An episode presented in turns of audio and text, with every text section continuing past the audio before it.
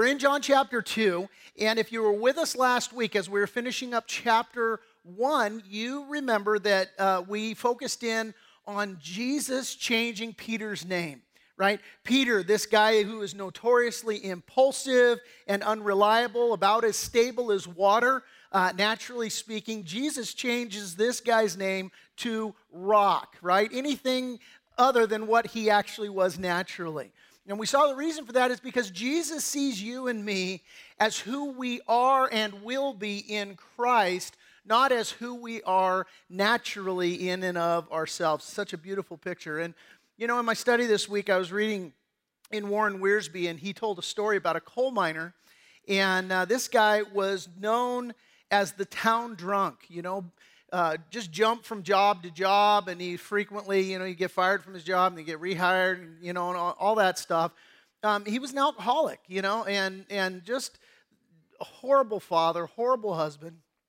And this guy got radically saved, and it changed his life. And maybe you guys have experienced where you receive Christ as your Lord and Savior, and God begins to change you as he promises to do. And what happens is that you got people who remember who you used to be, right? And that's all that you'll ever be to them. And so they're skeptics, right? Anybody ever experienced that? I, I know I went through that at the fire department. When I first went there, I wasn't I wasn't really walking with the Lord. And uh, and shortly after coming on the on the the the, the department, I I got radically uh, rededicated my life to the Lord. I was a backslidden Christian when I started there, and. Man, you know, it was, it took me years to, to overcome this, this reputation that I had developed just in a few months, right? And so everybody, you know, this, this coal miner, they're all looking at him skeptically, and his, one of his coworkers said to him, "Come on, man, you don't believe all that Jesus stuff, right? Like, do you believe that Jesus actually turned water into wine?" And this coal miner replied, "Yeah, I believe that, and he's still doing it today. Because he turned me from a wino into a responsible husband and father and worker. And he turned wine in my house, he turned it into furniture, he turned it into decent clothes for my kids, uh, he turned it into, you know, shoes and food. So yeah, God's still in the miracle business." And, uh, and you know, here's a guy just living out a new creation in Christ, who he is in Christ, not who he was in the world. Well, today we're going to see Jesus turn water into wine here in John chapter two. And like that coal miner, there's a whole lot for us to absorb here. So let's just jump right in. We're going to cover the eleven verses of, uh, uh, first eleven verses of chapter two. It says, "On the third day, there was a wedding in Cana of Galilee, and the mother of Jesus was there. Now both Jesus and his disciples were invited to the wedding, and when they ran out of wine, the mother of Jesus said to him, 'They have no wine.' And Jesus said to her, 'Woman, what does your concern have to do with me?'" Doesn't sound very warm and inviting, does it? Uh, we'll unpack that in a minute. "My hour has not yet come." His mother said to the servants, "Whatever he says to you, do it." Uh, always good advice where Jesus is concerned. "And now there were uh, set there six water pots of stone, according to the manner of purification of the Jews, containing twenty or thirty gallons apiece." Now, the text is going to go on to show us that they actually had the potential to contain twenty or thirty gallons apiece, but in fact, right now, they're just empty water pots. That's significant, so we'll come back to that. So Jesus, in verse seven, said to them, he's talking to the servants now, he said, "Fill the water pots with water," and they filled them up to the brim. And he said to them, Draw out some, uh, draw some out now and, and take it to the master of the feast." And they took it. "And when the master of the feast had tasted the water that was made wine and did not know where it came from, but the servants who had drawn the water knew, the master of the feast called the bridegroom, and he said to him, 'Every man at the beginning sets out the good wine, and when the ga- guests have well drunk, then the inferior. You've kept the good wine until now.' And this," verse eleven, uh, "beginning of signs Jesus did in Cana of Galilee and manifested his glory, and his disciples believed in him." And so we start off here, it says, "on the third day." And this is a subtle nod, uh, subtle uh, clue to Jesus manifesting his ultimate glory on the third day where he would rise from the dead. Um, but in particular, what this is in reference to is that the, it's the third day since he called Nathanael to follow him and to be his uh, disciple. And uh, and so they're there at a wedding in Cana of Galilee, right? Jesus' mother is there. Jesus and his disciples have been invited. Weddings in this day, huge deal. They could last as long as a week. Huge festive occasion. And Um, It was the obligation in this day and in this culture that the, the groom and his family were the ones that were responsible to throw the wedding. Now, we we have that backwards here, right? We It's the responsible of the bride's uh, family. Uh, the father of the bride typically has the responsibility to throw the wedding. I, I married off two daughters, and they both conveniently waited until I had set out on a venture of faith, left my secure job, and I planted a church and had, you know, a church of about, you know, fifty, seventy-five people. That's when they waited to get married, and then I had to pay for two weddings, right? But in this day and age, it was the groom's responsibility and his family to throw the occasion. And, you know, like I said, this was this is a week-long thing. We're not talking about, oh, we gotta we gotta give these people dinner.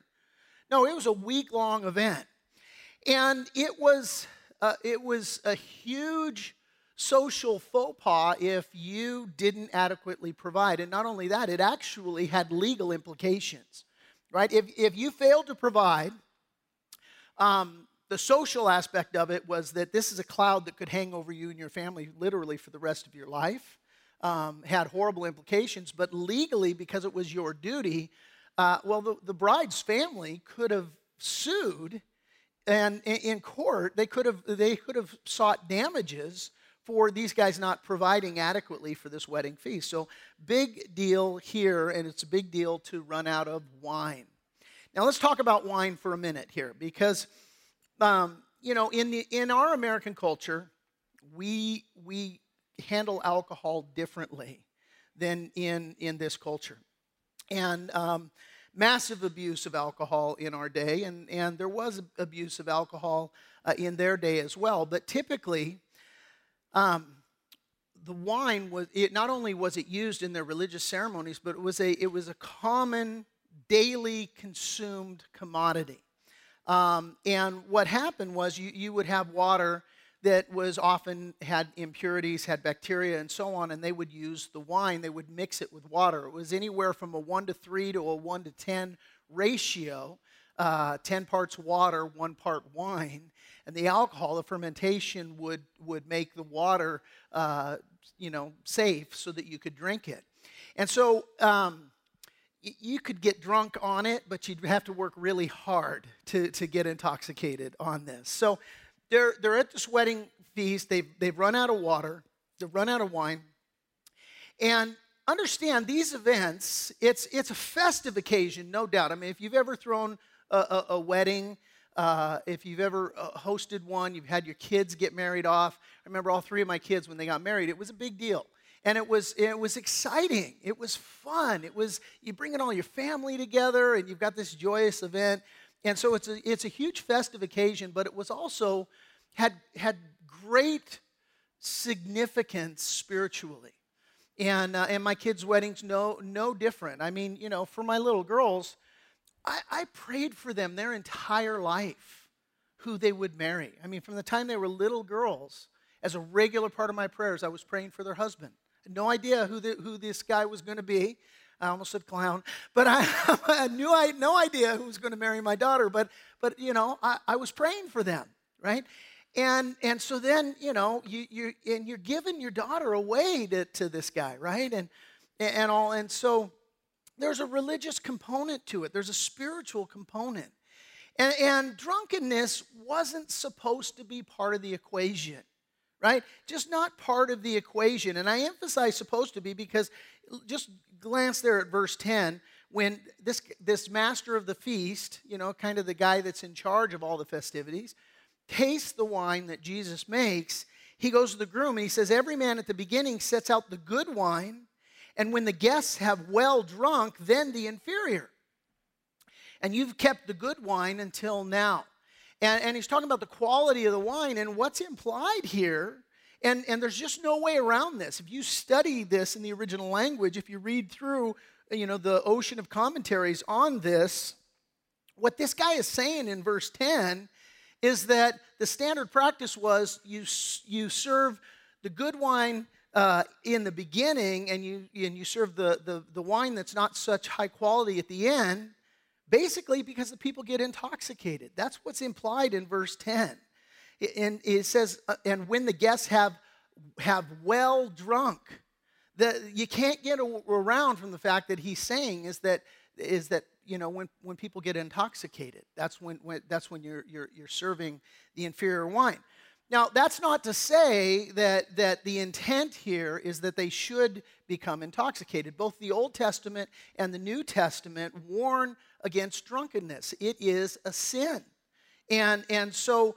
So it's not intended to be abused, but that's not to imply that it wasn't ever abused. Certainly it is in our day, and it was then. That sinfulness, that should not take place. And Jesus is not providing wine with the intent that people should become intoxicated. And so, so we need to understand that. Now the text says that Mary was there, and she's very concerned about the fact that they've run out of wine.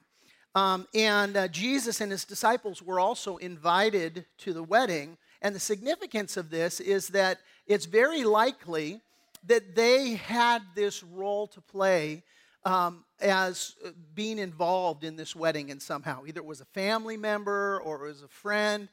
And, and we get that. If you've ever thrown a wedding, at all three of my kids' weddings, we had friends and we had family members that helped us, that were part of making the event happen. Sue Mahoney made uh, the wedding cake for, for, for my kids. And, and we had friends that did the photography and did the music and things like that. And so this is probably the case here, that Mary's preoccupation with, hey, this is a big problem, and coming to Jesus saying, hey, we got a problem here.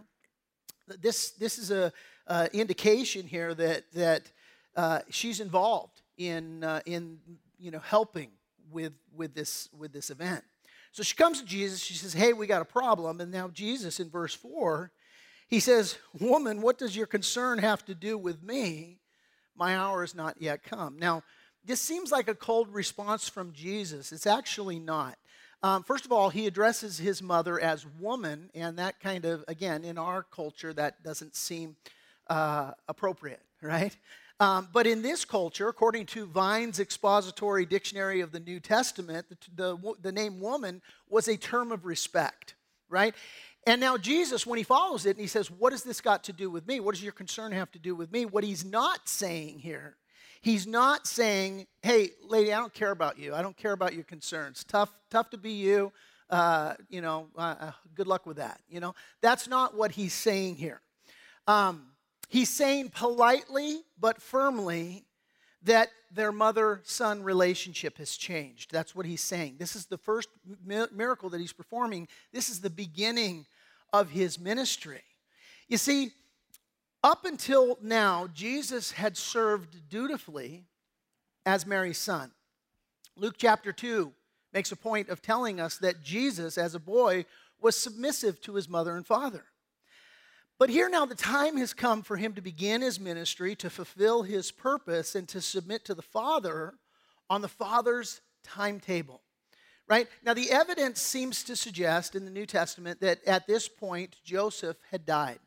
Um, the last mention of Joseph in, in the Gospels is in Luke chapter two, um, when Jesus, you know, Jesus was in Jerusalem and they were going, they had traveled there and Uh, they had traveled three days and all of a sudden re- realized Jesus wasn't with them, and they went back to get him. They found him in the temple teaching and and all, and he said to them, don't you know that I need to be about my father's business, kind of thing. But his father is mentioned there. Joseph is there, but he's not mentioned after that. And so it seems to suggest the evidence that that he has died. He's not mentioned here at the wedding, and certainly we know that at the cross, Mary was all alone because Jesus famously said to the, the Apostle John, Um, hey, behold your mother, and to his his mom, he said, behold your son. Basically, hey, take care of her, right?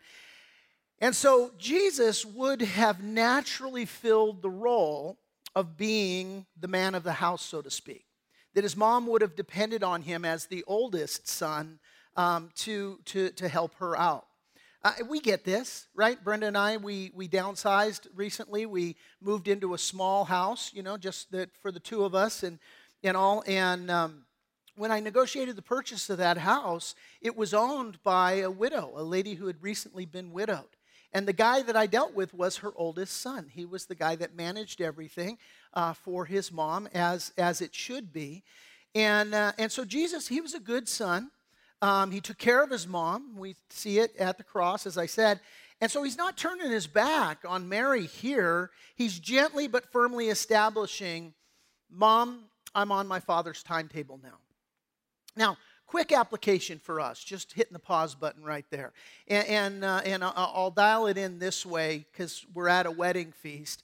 Um, we, we have in our lives that that occasion of a wedding where where it's, okay, we're on a new timetable now, right? And I always make it a point when, I, when I'm taking a couple through premarriage counseling where I will emphasize to them the Genesis account of, of the creation of Adam and Eve and God bringing Eve and, and Adam together. And Genesis two twenty-four says, therefore, a man shall leave his father and mother and be joined to his wife, and they shall become one flesh. And what I will emphasize to the couple that's getting married is that, hey, listen, you are embarking on, on a journey, and your journey now, and I always I often use this boat analogy, and I won't get into all of it because there's a lot of aspects to it, but one of the things is I, I just kind of refer to marriage as a boat, and I say, you know, you, you've been on the dock of life, and everybody's welcome on the dock of life, all your friends, all your family, your parents, and, and it's just, hey, it's one big party on the dock of life.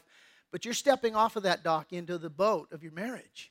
And uh, and that requires a lot of things. But one of the things is that you're going to get in the boat, and not everybody's welcome to join you in that boat. That's your boat, right? And, and so I'll emphasize to the husband and wife, look, your parents now, they they are they're welcome to come and visit. They're welcome to give you their advice. But you have the duty and the responsibility to now become one flesh, make your own decisions. You have to have those boundaries firmly established. I'll emphasize this point to the father of the bride. I'll talk to him and I'll say, listen, you are going to be walking your daughter down the aisle. And you have to understand the significance of this moment. Because what you are doing is you are giving your daughter away in marriage.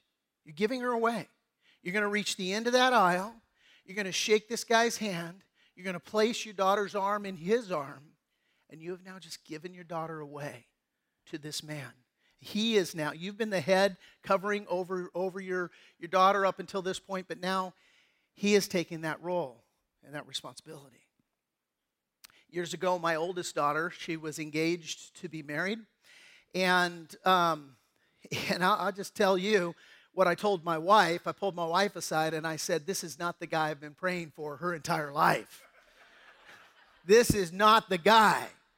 And uh, and that was proven in a number of ways. One of the ways that it was proven was that while they were engaged, uh, Brenda and Megan were scheduled to go to uh, to a conference. It was a it was it was uh, you know specifically for women. It was a Christian conference, and this guy didn't want my daughter to go. And he said, "Look, look, I'm I'm the head over you, and you can't go." Now, they hadn't been married yet. I hadn't given her away to this clown, okay? And she's still my responsibility. She's under my covering. And uh, so me and that guy had a little chat, and I uh, delicately told him, I mean, okay, not so delicately. I'm here before the Lord and you. But I told him in no uncertain terms, look, I haven't given her away to you in marriage yet. You are not the head over this, this little girl. I am. Of course, that's the way I, I see her, right? She's a little girl. Now, God answered our prayers, um, and uh, she did not marry this guy. And in, in time to come, she would marry the man that I had been praying for her entire life. And when I walked her down the aisle and I placed her arm in this guy's arm, I gave her away. And now he is her head covering. See, the, the, the thing is, we need to understand that there, that, that there comes a time when we draw this boundary. The same thing applies, maybe not necessarily in marriage, but just to your kids in general. You raise them, and, and you train them to be morally responsible and, and biblically responsive, hopefully. When the time comes when your authority over them stops now, and they become, you know, their their own person, and so you you give them away. So again, as a married couple, you're no longer under the authority of your parents. You honor them, yes, but submit to them, no. It's not part of the equation.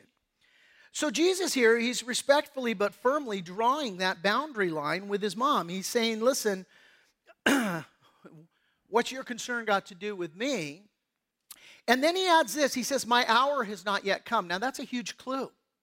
Loaded statement here, because what's probably happening here, and, and admittedly, we're taking some, I'm taking some, so making some assumptions here, reading between the lines, but what's probably happening here is that Mary sees this as an opportunity for Jesus to publicly reveal himself as the Messiah. And in a way to vindicate her, because, you know, she was, her conception was, was an immaculate conception. It was, it was uh, you know, it was an, a miracle by God, right? And so, you know, there were people in the community who who didn't buy that. And so, so Mary would have welcomed the opportunity to have her name cleared, have her son do some huge miracle, and uh, for Mary to say, see, I told you, he's God, right? Now, what Jesus says is that that time of his unveiling, of, of his glory being manifested publicly, is reserved according to the Father's timetable. It's not reserved according to Mary's timetable, right? So the idea, my hour has not yet come, this refers to Jesus' death and glorification through the crucifixion and ultimate resurrection, when Jesus is going to be revealed as the Lamb of God who takes away the sins of the world. Now, we're going to see this concept of, of my hour has not yet come. John develops it throughout the Gospels. We'll see it in John chapter seven and eight and eleven and twelve and thirteen. We'll see it again in, in John chapter seventeen. And, uh, and so that's the idea. So Jesus is saying, Mom, you don't call the shots. My Father in heaven does. I'm going to take my marching orders from him according to his timeline. Now, here's another point of application for us today. Listen, who God calls you to be. And and we got we got a glimpse of that last week with Peter, right? That that he had called him, you're going to be a rock. You're not going to be unstable as water. In me, I've called you to be a specific person, right? And what God calls you to do, again, Jesus with Peter called him to a very specific thing. He's called you to a very specific thing. He's given you a new name in Christ. And he and he has a calling on your life. And so who God calls you to be and what God calls you to do are very important, but equally important is when God calls you to do it. You know, sometimes we get a sense of what God wants to do, and so often we can jump out ahead of God. I think of Moses in the Old Testament. Here's a guy, he, he's born a Hebrew, right? Through the circumstances of, of the story there, um, his, his mom sets him adrift in, in a little boat and is watching very attentively because she doesn't want him to be killed, as all the other Hebrew babies are being killed, as has been ordered. And Pharaoh's daughter sees this little baby in this little reed boat. She takes him up. She raises him as her own. He's being groomed to really ultimately be the prince of Egypt, right? And so here, here this guy is being groomed, and but he gets a sense of what it is that God has called him to be and to do. And so, you know, he sees one of his Hebrew brethren being mistreated. I'll read it to you. Exodus chapter two, verses eleven and twelve. It says, now it came to pass in those days when Moses was grown that he went out to his brethren and he looked at their burdens. And he saw an Egyptian beating a Hebrew, one of his brethren. And so he looked this way and that, and when he saw no one, he killed the Egyptian, and he hid him in the sand. So again, Moses gets a sense of who he's called to be, what he's called to do, but he totally misses God's timing. Takes it into his own hands, says, hey, I'm going to, I'm this guy can't mistreat my Hebrew brother. They need to be freed from this. So he kills the guy. And now, the sheriff's after him, right? You, you're in trouble. And so they're, they're seeking to, to really kill him for what he's done. So Moses has to bail.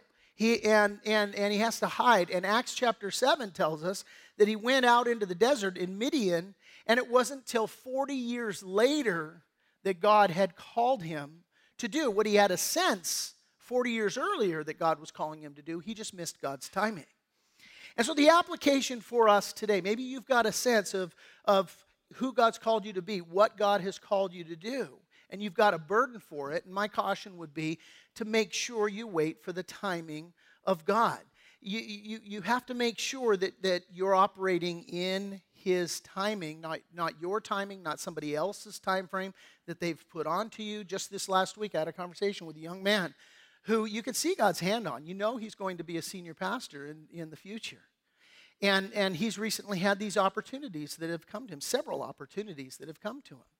And he is prayerfully wading through these different opportunities, and one of them is to go out and plant a church. And he he basically candidly said to me, hey, it's it's not the right time for me to do that. I'm not ready to do that. And I was so impressed by what he said. And, and you know, number one, I said, hey, pay attention to that, and you, and you do well. That's very wise of you to recognize. But number two, the fact that you recognize that tells me you're closer to doing that than even you might imagine. But what is this young man doing? He's exercising the exact principle here. I'm not going to operate according to my timeline.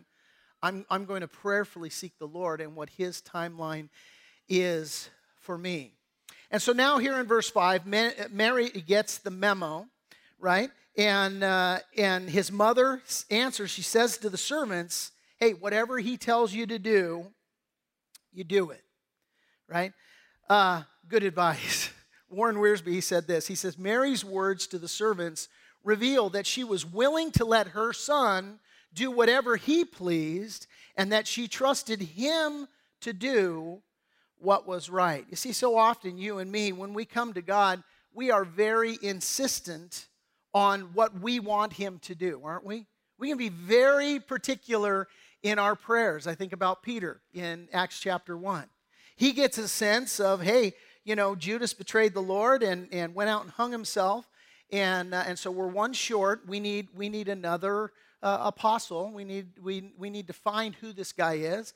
And so they uh, they you know seek from among among them. They come up with two candidates, and they present them to the Lord. And they said, hey, you know, which one of these two, God, have you chosen? And uh, and God's sitting up in heaven going, I haven't chose either one of them, right? Who was God's choice? It was the guy who was killing Christians at that precise moment. It was the Apostle Paul, right? And they never would have chosen him. They said, hey, we got it all worked out for you, God. All you, you know, it's, it's, it's, it's door number one or it's door number two. And the Lord's saying, look, I'm I'm taking the curtain, you know, that you have. In, so I want what's behind the curtain right now. It's, it's, it's Paul.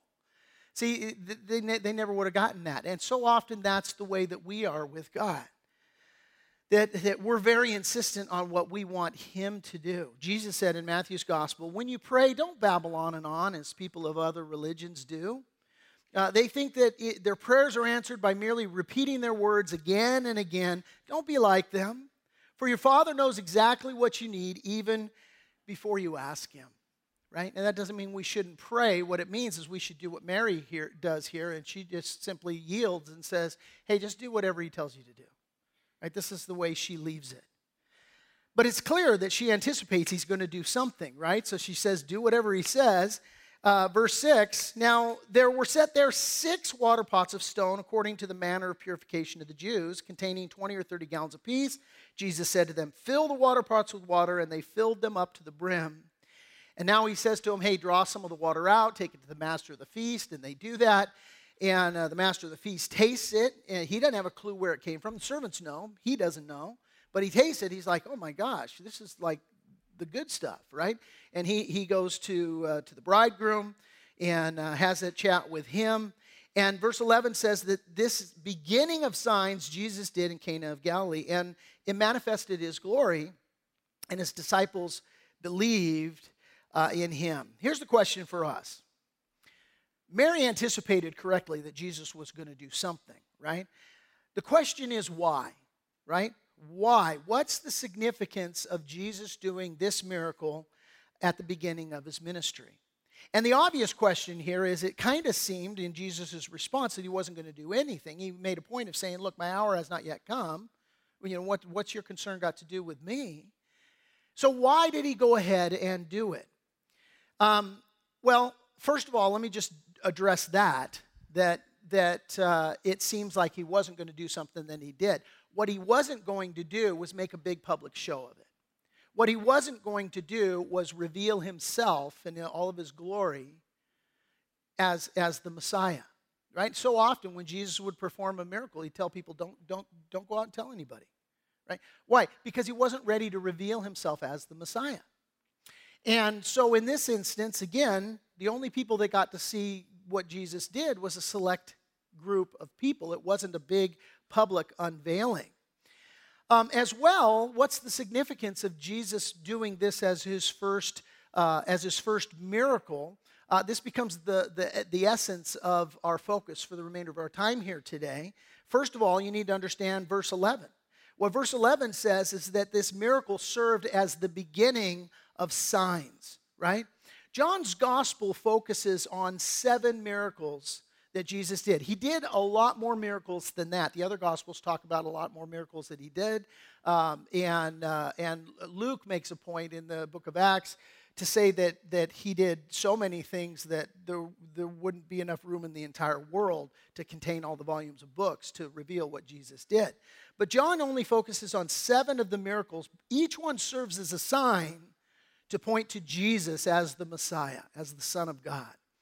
And um, the purpose of a sign is to direct you, right? You encountered all kinds of signs coming in here. There's a sign out front. Tells people how to get to our website. Tells people what our service times are. Uh, signs as you come in, tell, talking to you about your responsibilities where, you know, the, the stupid coronavirus is concerned and the steps that we need to take, you know. You see signs directing you to the restroom. You see signs uh, directing you to, you know, the nursing mom's room or whatever it is, right? There's there's these various signs that we have.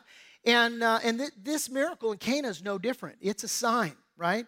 And what it did is it served as a sign to strengthen the faith of Jesus' disciples. You see in verse eleven that it, it concludes by saying his disciples believed in him. Now, this doesn't mean that the, the, the disciples, the followers of Jesus who accompanied him to this wedding, didn't already to b- believe in him. What it means is that uh, they were strengthened in their faith by, by this miracle that they got to behold, that they got to see. And I don't know, in, in your walk, maybe you've experienced times where God has moved and worked miraculously, and it serves to strengthen your faith. Just this week, we went down to the Temecula Police Department, and uh, we as a church, you uh, as, as faithful givers, are, were part of this gift, but we bought lunch for the entire department. We had like one hundred sixty employees there down there at the at the police station, and we just wanted to bless them. And so so we brought them lunch, and we brought them, you know, a little gift bag. And and uh, Ann, who, who who works here and has a, a baking business, she made all these little special, you know, in in I don't I was going to say embroider. You don't embroider a cookie, but whatever. She had this the the you know the hey you know we support you, we love you kind of thing on the on the the, the cookies. So we got to bless him. It was it was such a, a, an awesome event. But in the context of, of doing that, I, we're, we're having a, a few of us, as we were leaving, uh, we're having this conversation with a sergeant there. And the sergeant was telling us just how overwhelmed they've been with the outpouring of love from the people of Temecula, how supportive and encouraging that, that the, the community has been to them. And this sergeant said that they had a couple of gals had come down a few days before we came there, and they came there and they said, "We can we we just come to pray for you." And uh, and so in the course of praying for this for this gal, this sergeant, she said, "This person," she's retelling the story to us in in awe. She says, "This person prayed for me, prayed for us, things that they could not have known. They prayed for us things that were so specific."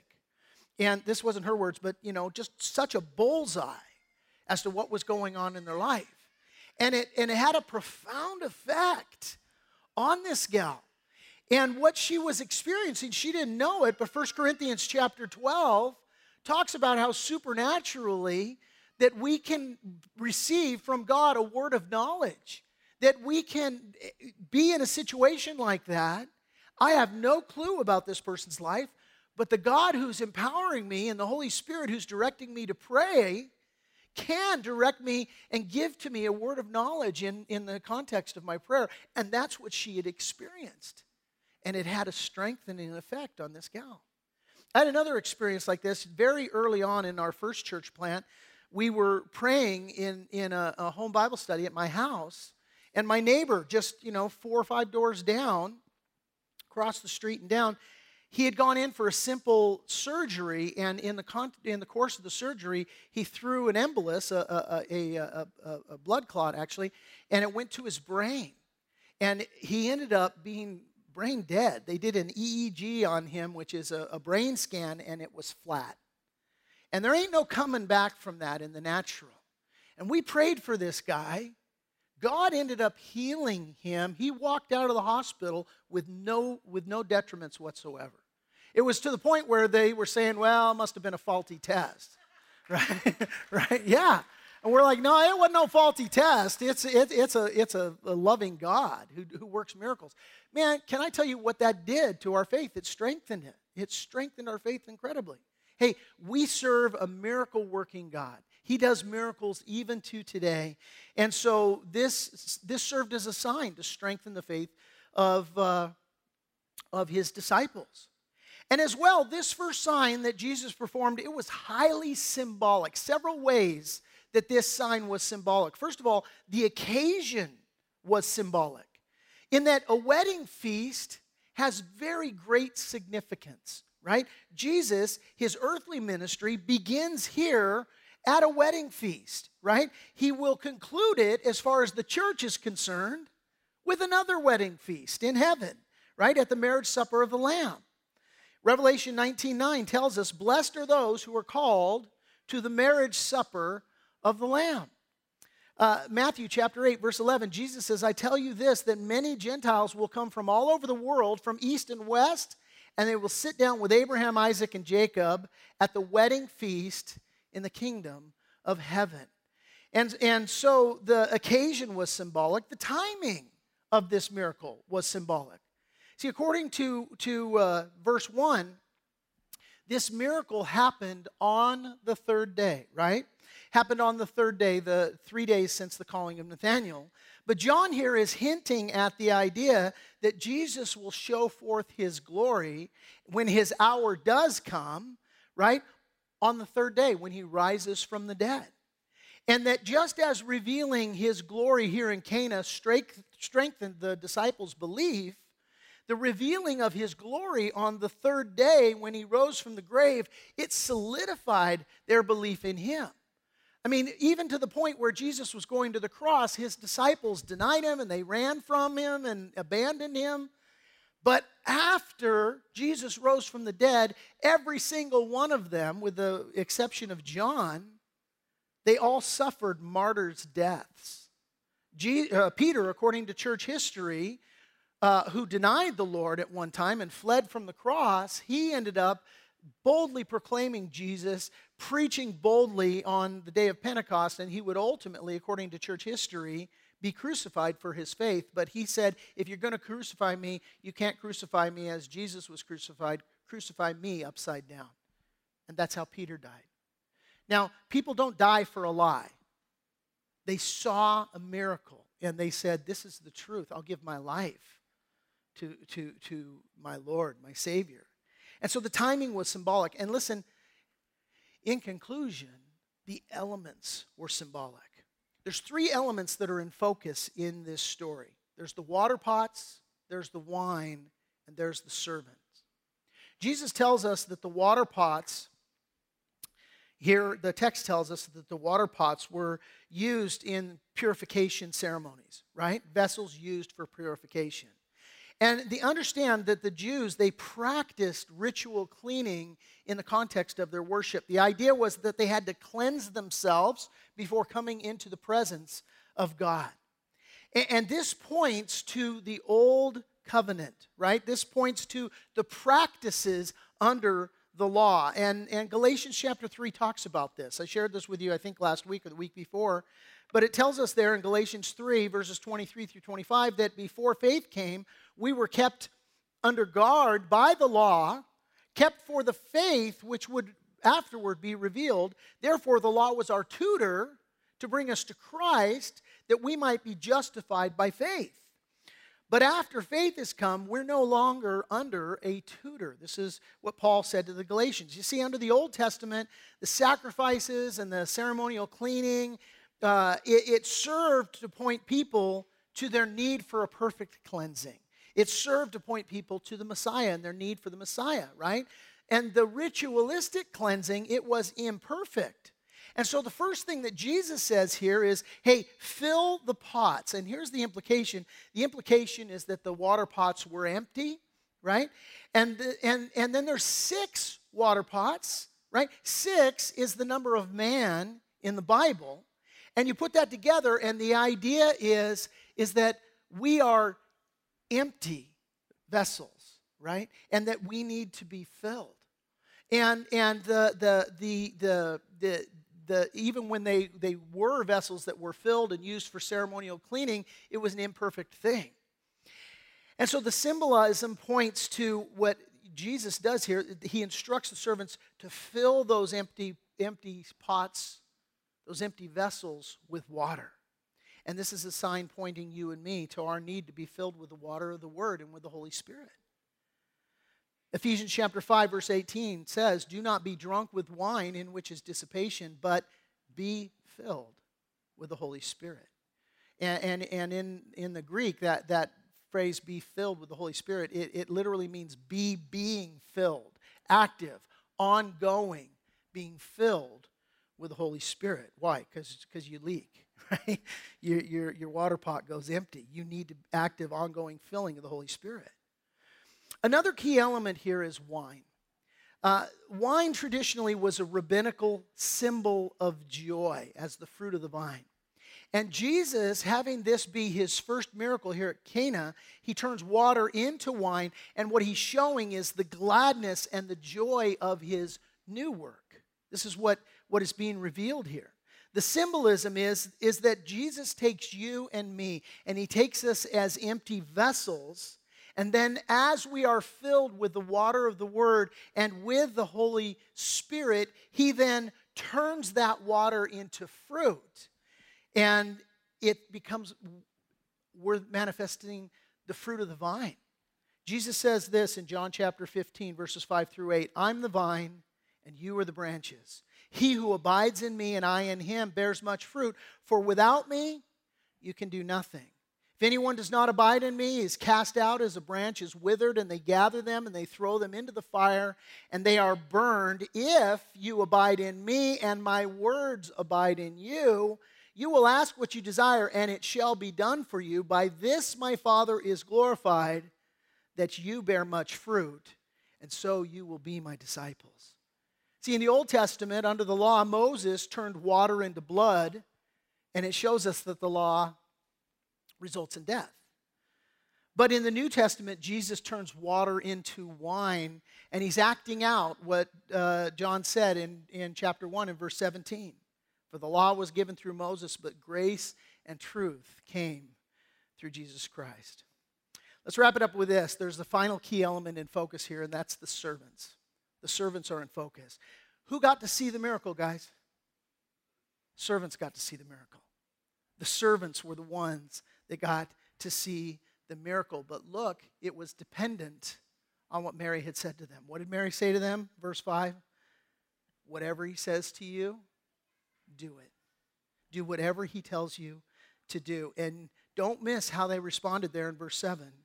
Jesus tells them to fill the water pots with water, and what do they do? It says they filled them up to the brim.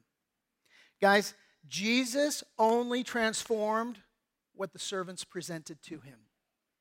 They could have, in unbelief, said, what is this clown doing? And they could have brought him, you know, a cup of water that they would have put in this thirty-gallon vessel. And what would Jesus have done? He would have turned a cup of water into to wine. But they said, we're going to fill this up to the brim. And the result was they got six water pots filled and, and transformed by Jesus. Jesus doesn't need the servants, by the way, to do this. He could have just created wine out of thin air and filled them up. Jesus has created, this is the system that God has instituted, that he works through willing vessels. That's what he does. He works through willing vessels. And so, so we, we have to be that willing vessel. Peter, you know, in, in Luke chapter five, when Jesus had him launch out from the shore and, and ultimately let down his nets for the catch. That's what Jesus told him. Let down your nets for the catch. And Peter's response, okay, Lord, I'll let down the net, right? He, he, he's doubtful. So he half-heartedly obeys the Lord. Now, the Lord ended up blessing. But listen, we need to understand that our responsiveness to the Lord is that we might be filled so that he could transform whatever we're filling our vessel with, that, that he might transform that into fruitfulness. Three questions as we close today. I'm going to put them on the screen. They'll be on the screen after the service, so if you don't uh, write as fast as I talk, don't worry. They'll still be up here after the service is, is done. Uh, number one, what keeps you from filling your water pot to the brim? What is it? Take a walk with it this week. You know, like Peter. Okay, I'll let down the net, you know. What is it that keeps you from filling your water pot to the brim? Number two, are you living on God's timeline, or are you living on your own timeline or the timeline of someone else? What timeline are you living according to? And thirdly, do you have healthy boundaries that you've established in your relationships?